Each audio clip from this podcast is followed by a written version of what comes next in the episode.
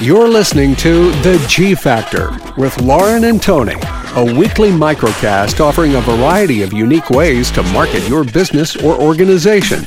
Now, without further ado, here are the hosts of G Factor Lauren Doherty and Tony Van. All right, it's time for another G Factor. This is Tony Van and Lauren Doherty, not here. Happens to be Thanksgiving week.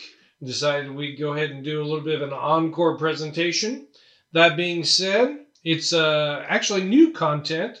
A little piece from a previous guest, uh, Josh Poupore uh, from Corning Place Communications in Albany. He and I actually had a conversation about the Electoral College. Uh, I thought it was uh, pretty valuable to have and keep. So we're going to offer that up. It's about six good minutes uh, discussing the Electoral College, the importance of the election, and considering how things have uh, played out, as at least of today, Monday, the 23rd, it seems like it's still topical. So I hope that you enjoy this discussion with uh, Josh and I. In upstate New York, we have no say whatsoever, right? In a state of 19 million people, we're, we're half of that upstate outside the city. We're, we're 8 million. But I said we have zero say because there's so, so many concentrated right in New York City. And they are all like little, um, you know, little Trotskys. Yeah. And I said, they don't understand how we live up here. Most of them have never set foot on a farm or, or held a gun. Like they don't, they don't understand upstate New York. I said, so the only balance we have to that is a Republican majority in the Senate. That's it. That's our only protection. So I said, when you guys start talking about getting rid of the Electoral College, you would basically turn our entire country into New York State. Mm-hmm. That I don't think that's good for for the country, and I'm saying that as as you know as a slightly left of center uh, moderate. Right. The discussion actually in our household last night was the electoral college and just the fact of you know why do we even have it and um, of course without getting too politically deep i was like it's it is your one protection you may not realize it but if social media has not you know taught us anything it is that mobocracy and the uh, coercion of vote based on where you live or your lifestyle or money or a various that gets kind of filtered out lack of better term. There is a balance to that. And um, that's my one fear at some point people will not realize that the electoral college not only helps us nationally but it helps us locally in the fact that it does um, take out the the peaks and the valleys of a state to give some type of median interest there. And so it's anyway, it's interesting to me. Uh, but you know what? Uh, and I and I understand this, but a lot of people think, well, you know, one vote, my vote's just a throwaway because it goes to the electoral college, and it's that's not how it kind of works. And then the discussion last night about, um, you know, whatever Nebraska uh, two congressional district two basically deciding the entire vote potentially for you know 269 269 was interesting to me too because it's like uh and lauren has heard this she's probably like shut up tony but um my argument always for the electoral college is hawaii and i always talk about um the single Samoan Hawaii cleaners lady that she uh, you know she gets off work at like you know 6:59 cuz she's you know been waiting for all the people to get off work and come get their cleaning dry cleaning blah blah blah and so she leaves. And as the uh, without an electoral college you watch the entire shift of the country. And so New York obviously eastern and then it goes central and then blah blah blah. And you get down and it soon realizes that the last person in line at the poll in Waikiki is this one middle class, lower middle class woman that just wants to vote. And all of a sudden, the entire paparazzi effect happens.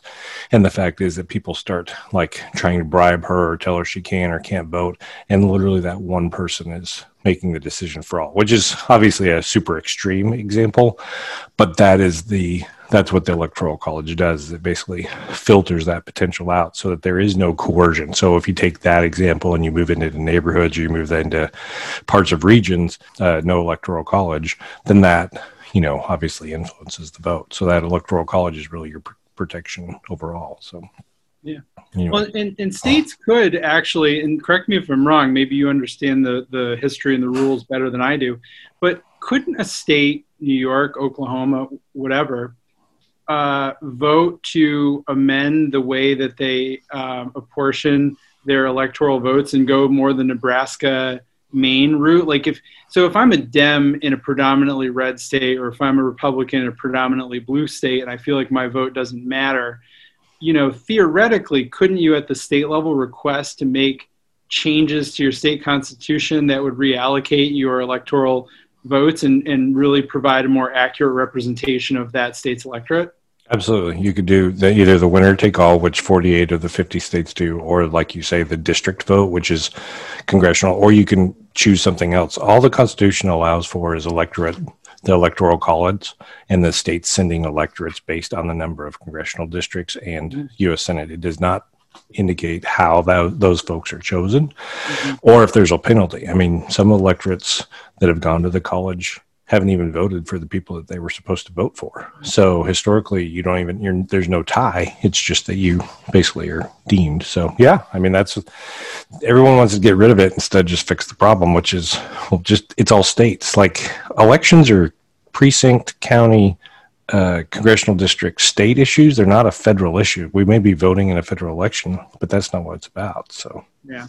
Well, and again, you know, like you, your your local votes have much more of an effect on your day to day life for your your your town or your city or your your state elected officials, your your legislature, and that's going to have a much greater effect on your day to day life than the president. I mean, at the end of the day, you know, I've said this before, and it's not a popular opinion, but like my life has not changed drastically, and maybe that's because of who I am, right? Like I may, and and I'm going down the you know the path of identity politics but i'm a white male heterosexual you know. So my life hasn't changed drastically going from you know clinton to bush and bush to obama and obama to trump. Like it just really hasn't hasn't affected me. I mean i am sympathetic to folks whose whose lives have changed for sure. Right. but I, I, I- I see the majority of people like life changing things happen at the state and local level more than the federal level. Absolutely.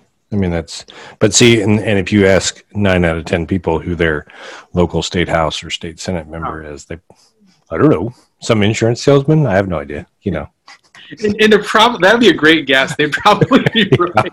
I think I saw him at the at uh, the bar last week at uh, O'Flanagan's. I, I know that guy. That's exactly right. So, anyway, Uh, what are you doing? Uh, I'm just sitting here winding my watch. What? Yeah, I'm trying to get that new TikTok app on my on my watch. That's not how that works. Are you sure? Really? Uh, no.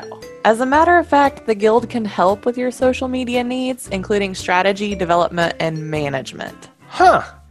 And you don't really need to worry about TikTok app or anything else because we'll have it covered. Cool. So you'll download the app for me right on my watch? No, Uh, why? because that's a Timex watch. Oh. Thanks again for everyone for tuning in for our G Factor podcast. For me, Lauren, and all of the uh, folks that make the G Factor possible, we wish you a happy Thanksgiving, and we'll see you on Monday. Peace. Thank you for listening to G Factor. For more episodes, additional information, and a way to connect with Lauren and Tony, visit theguildfactor.com.